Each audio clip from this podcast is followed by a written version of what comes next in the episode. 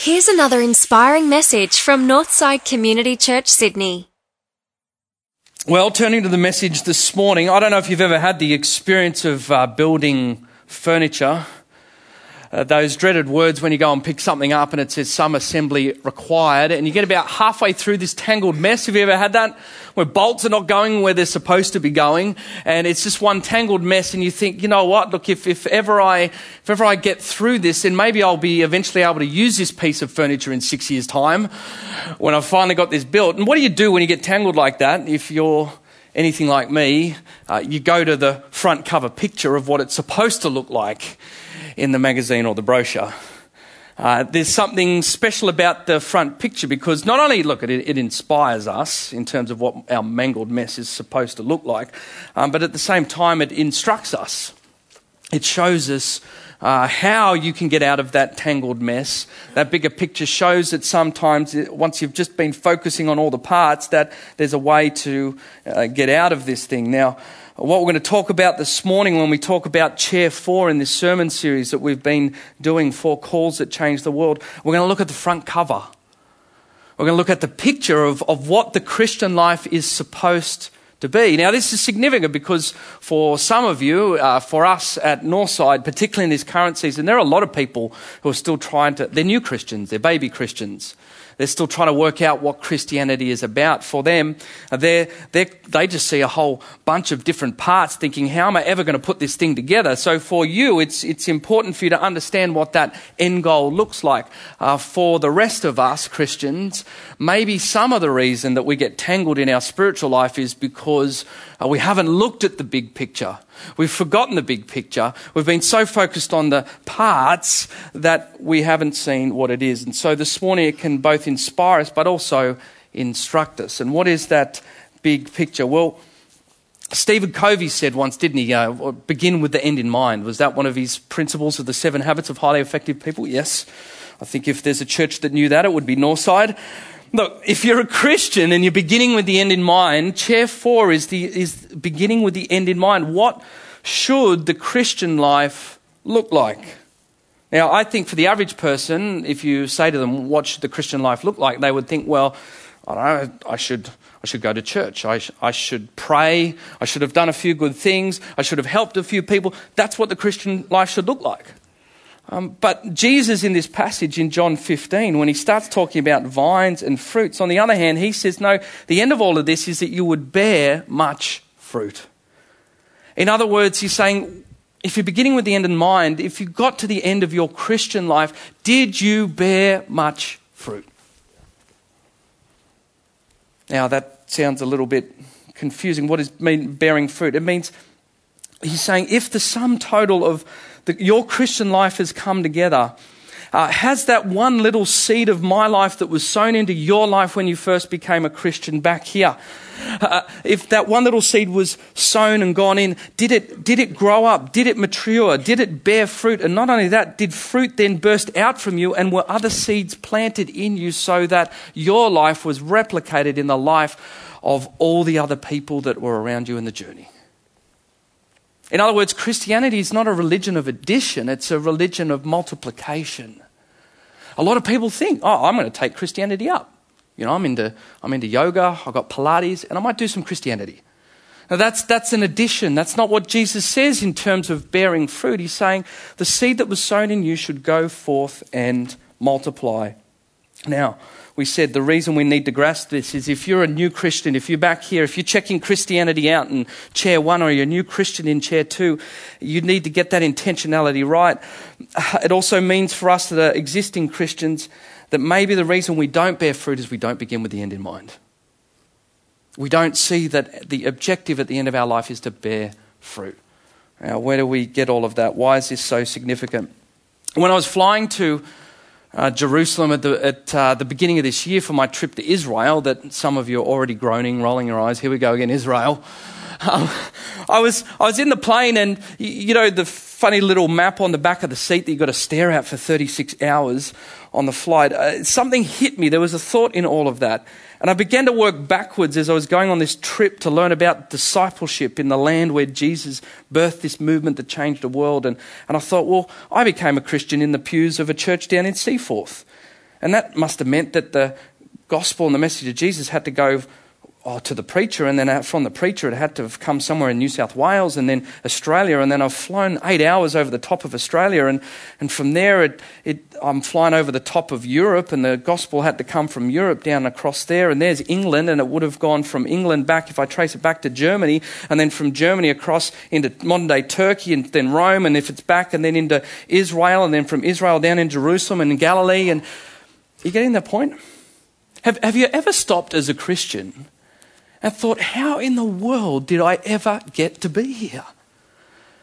Somehow, this message of Jesus, this bearing fruit, these seeds, had to go from Jerusalem and Judea and to Rome and all the way back until at some point there was a preacher somewhere or a friend that you know that shared the gospel with you and you became a Christian. And I, I don't think we often think about that. Um, Look, Jesus, this lands us right to the passage that we have here in John 15. What is, what's going on here?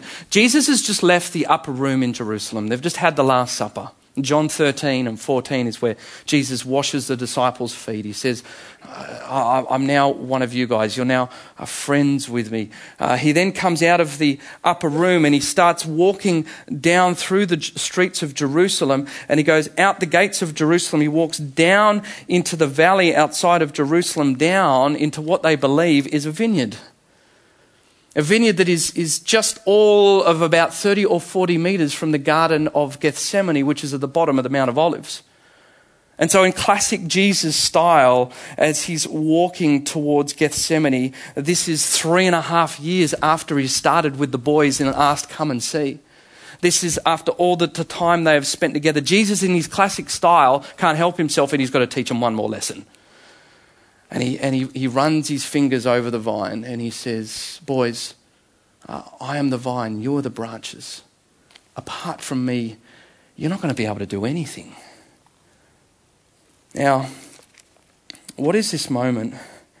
Um, it's, a, it's, it's a sad moment, but it's an exhilarating moment. It's, it's like one of those moments where, where um, your kids have packed up all their gear and they've They've got their country road duffel bag over their shoulder, and the car's packed with all the bags and the P plate on the back of it, and they've scored themselves a unit somewhere funky in Surry Hills. And, and they're, bye, mum, bye, dad, I'm off.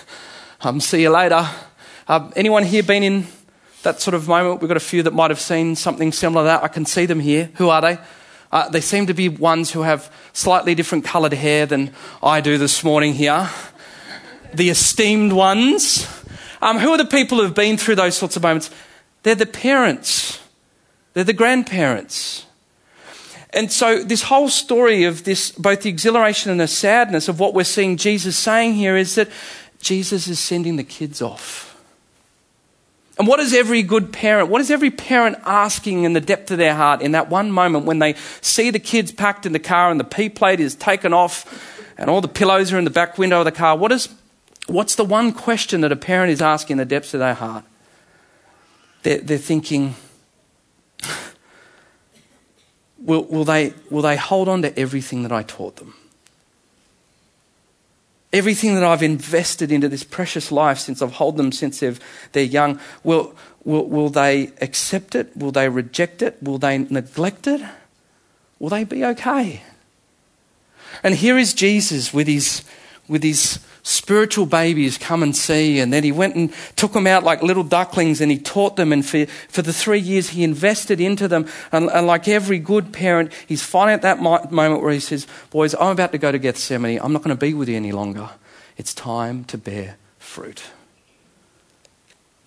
And so it's this, it's this crux to go, if this does not work here, then Sam's not going on his trip to Israel. Do you get that? If it, if it had not have worked here when he let it go, then, then the, all these people 2,000 years down the track would not be sitting at this little corner church on the corner of Oxley Street and Pole Lane hearing about the story to go and bear fruit. And it's still bearing fruit. It's, it's the call in the fourth chair to go and bear fruit. So, what is a chair four person? What is a chair four person? Jesus was modeling what a chair four person is. A chair four person is a spiritual grandparent. Remember, we, we said chair, Chair two is a baby. Chair three is a spiritual teenager. Chair four is a, someone who's a spiritual grandparent. What are grandparents like? Spiritual grandparents, natural grandparents. Um, a spiritual grandparent is like this. I think grandparents are like this. Grandparents, here's the first thing grandparents have an unconscious competence when it comes to life. Have you ever noticed that? Grandparents, they're never phased. They just know how to do life. They're not up and down. They just do life. I had a really good, uh, spirit, uh, great coffee with a spiritual grandparent of, of mine uh, of this week, and uh, and they just they just know how to do life. It's like driving a car. I mean, how many times did you think about putting the blinker on when you came to church this morning? How many times? You don't know because you just did it unconsciously. It just happened. A spiritual grandparent, by the time you're in chair four, the spiritual life, the life of Jesus just naturally flows from who you are. You don't think about it. Whereas uh, you, you, the difference, uh, a spiritual baby thinks, oh, I've, I've, got to read my Bible. I've got to pray. I've got to rejoice. I've got to, I've got to get close to God. I've got to get intimate with God. No, a spiritual grandparent, they, they just, it's like breathing to them. They just inhale God, exhale themselves. Inhale God, exhale themselves. There's an unconscious competence. Here's the second thing I see in grandparents. Um, grandparents think less in terms of success and more in terms of seasons. Have you ever noticed that? That a, a grandparent uh, they're not caught up in the ups and downs or the successes of what's happened in their life. This Northside grandparent that I was having coffee with this week, he, he said to me, you know, when I was 35, your age, Sam, you know, for me, every, everything was about the outcome and it was never about others. Now that I'm, and I'll pay him credit, 55, um, now that I'm older, it's, it's always about others and not the outcome. You see, spiritual grandparents are more concerned with the seasons of life. I, I remember being a 12 year old and I was terribly upset. I was uh, down at my grandma's place and I was terribly upset that I didn't get the mark that I wanted on an art project that she helped me with. And in a way that only a grandparent could say. And she said, honey, you know, I, peel, I peeled potatoes for three years non stop when I was in the war. I, I think you're going to be okay.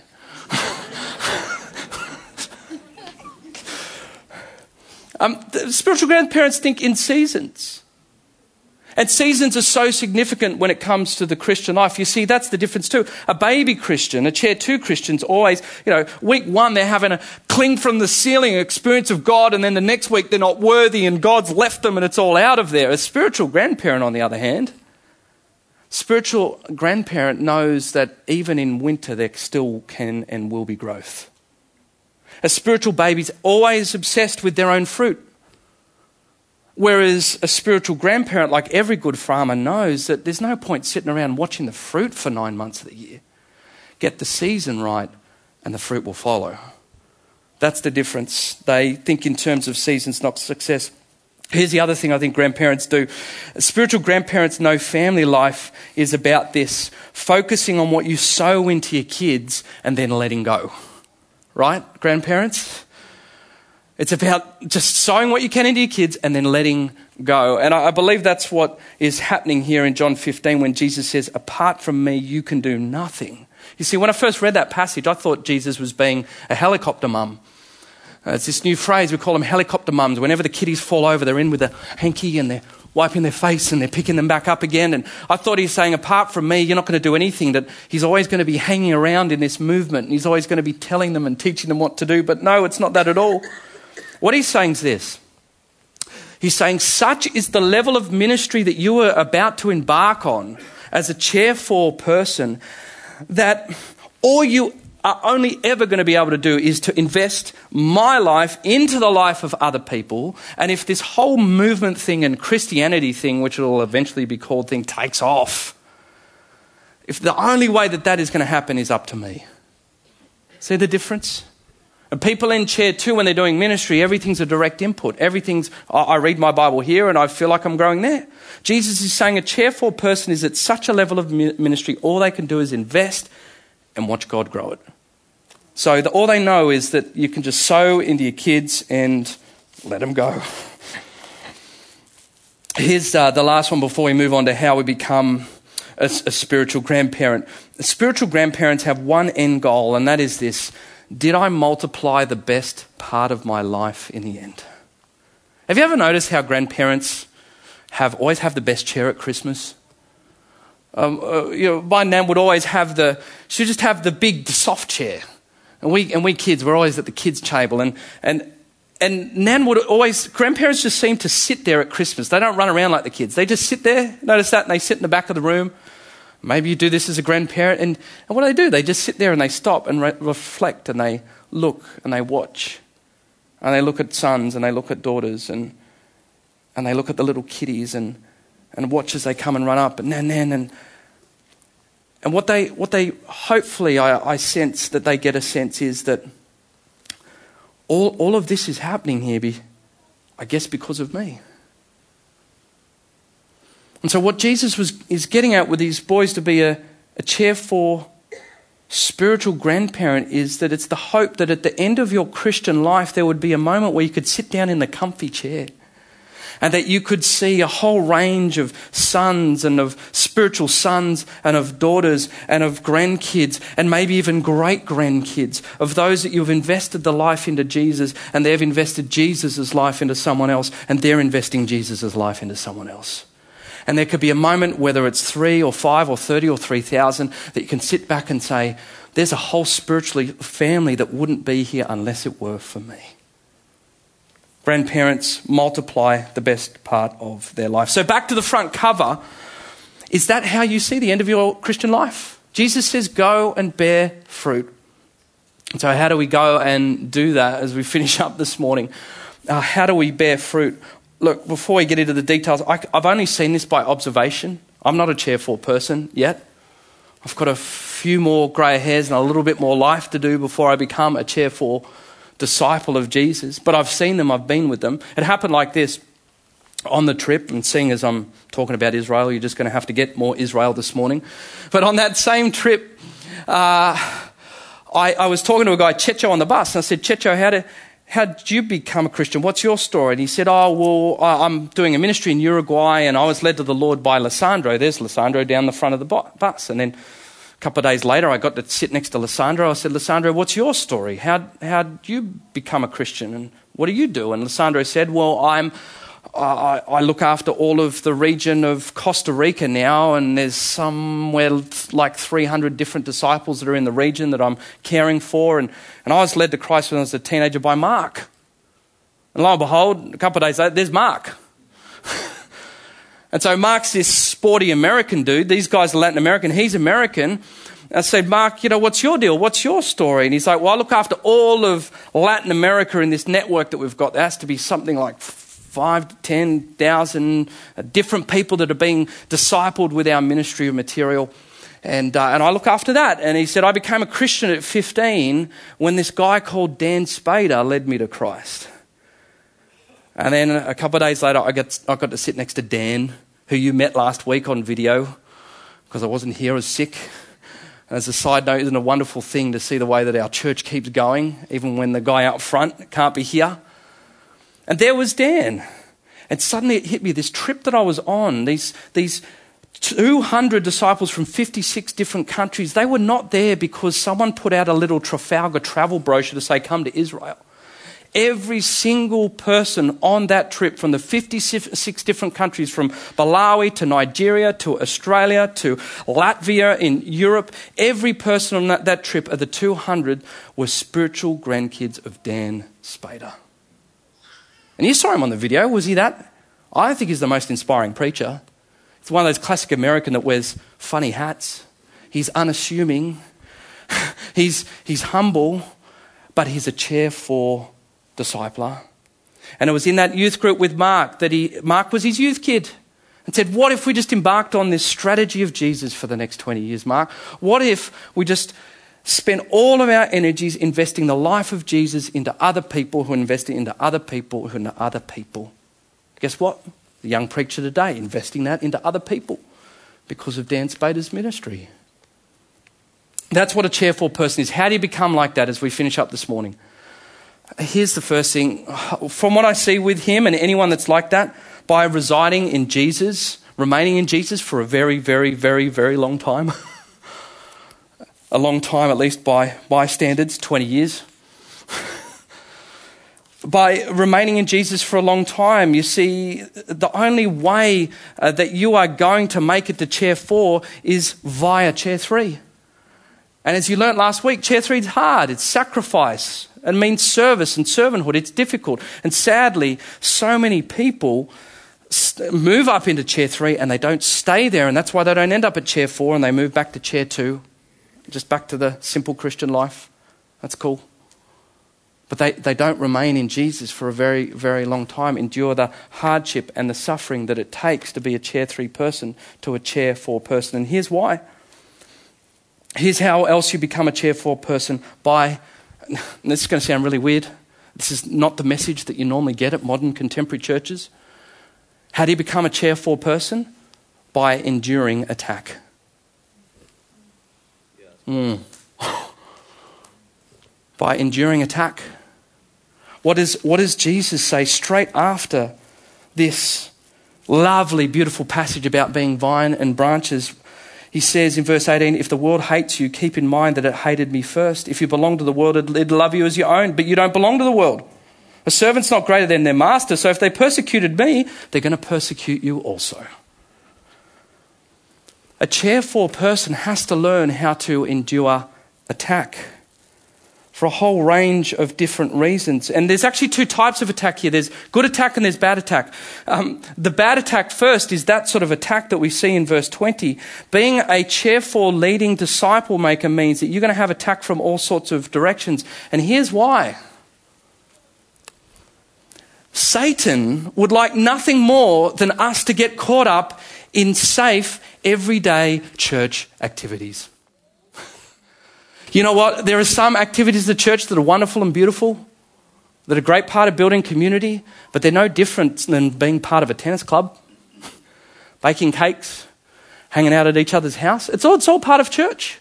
But if that is all it remains at, then that's exactly where Satan wants us. Because on the other hand, if you want to start talking about asking people in your life to come and see what Christianity is about, and if they start giving their life to Jesus, and if they start maturing from baby Christians and growing up, and if they then start maybe even investing that into the life of someone else, oh, hang on, now there's going to be a target.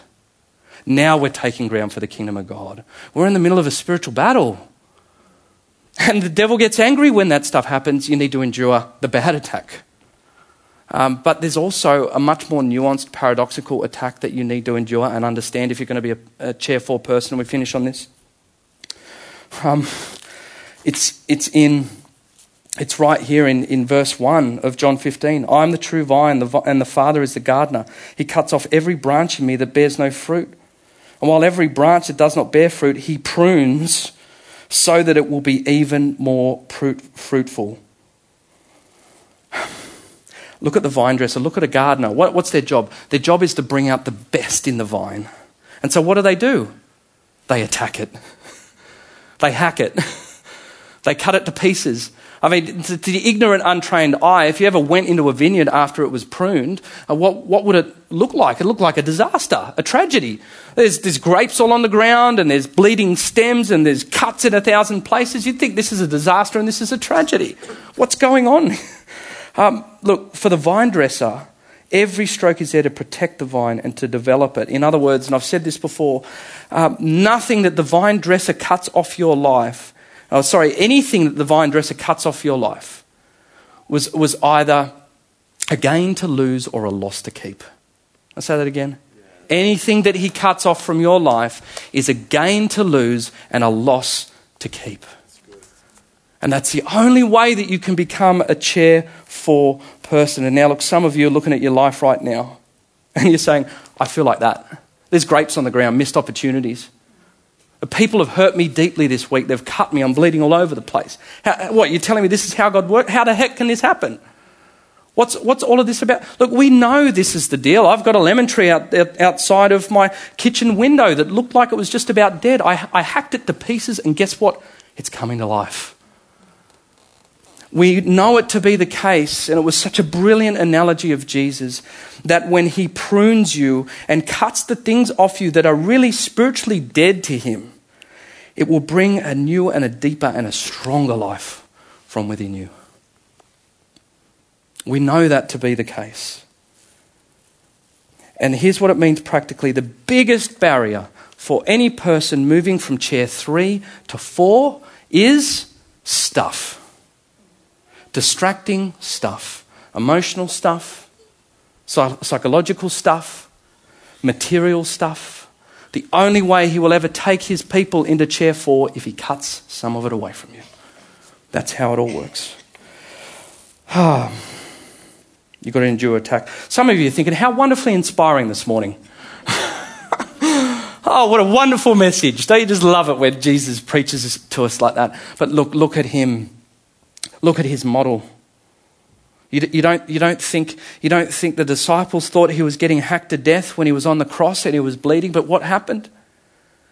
New life, resurrection glory, new opportunity. It's the great paradox of the Bible that when God prunes you and attacks you, not as someone who wants to hurt you, but as the vine dresser, He will birth something in you that is a new life, a strong life, a resilient life. That's how you become a chair four person. And so, friends, we just asked this simple question as we started this series. Remember, all the way back in chair two come and see.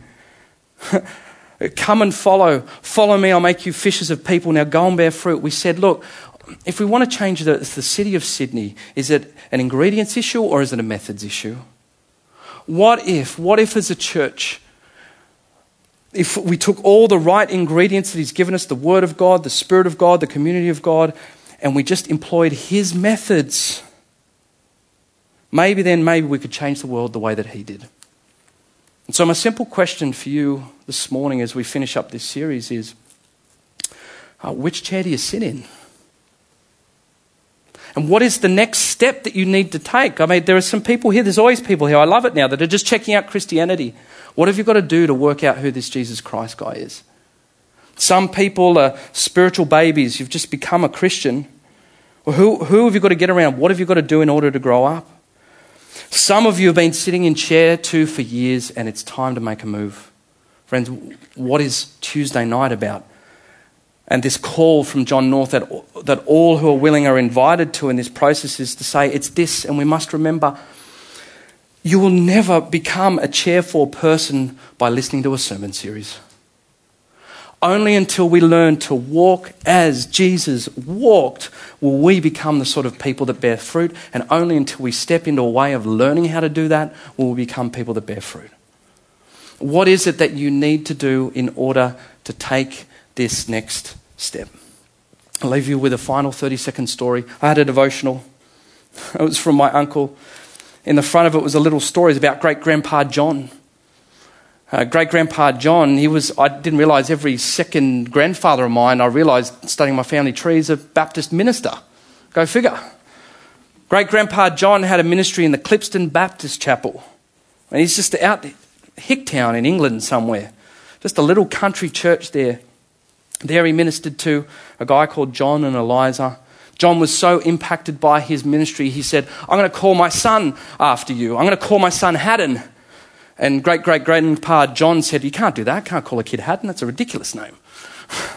um, so he said, So he didn't. He called him another name. He called him Charles Haddon Spurgeon. And for any of you who know that name in Baptist circles, he's also known as the Prince of Preachers. And it was great great grandpa John that went and took the one seed that Jesus Christ had planted in his life and he planted it into a guy's life called John. John and Eliza grew up and knew all they could do is to sow into their kids throughout their life in only hope that they would follow Jesus. And at one point, this young guy called Charles Haddon Spurgeon would give his life to Christ and he would become one of the greatest preachers that the world has ever seen. We'd preach up to 10,000 people in the tabernacle in London. The point is, you might think your life is insignificant or you're not going to be some big preacher or that the whole process is a bit hard. You've been given a seed, a seed that traveled from Jerusalem and across to Rome and to England and across here. You've been given a seed, just like great grandpa John, to just invest in one life. What happens after that? That's up to him. Let's pray. Well, thanks for tuning in. If you'd like to find out more about Northside, visit northsidechurch.org.au.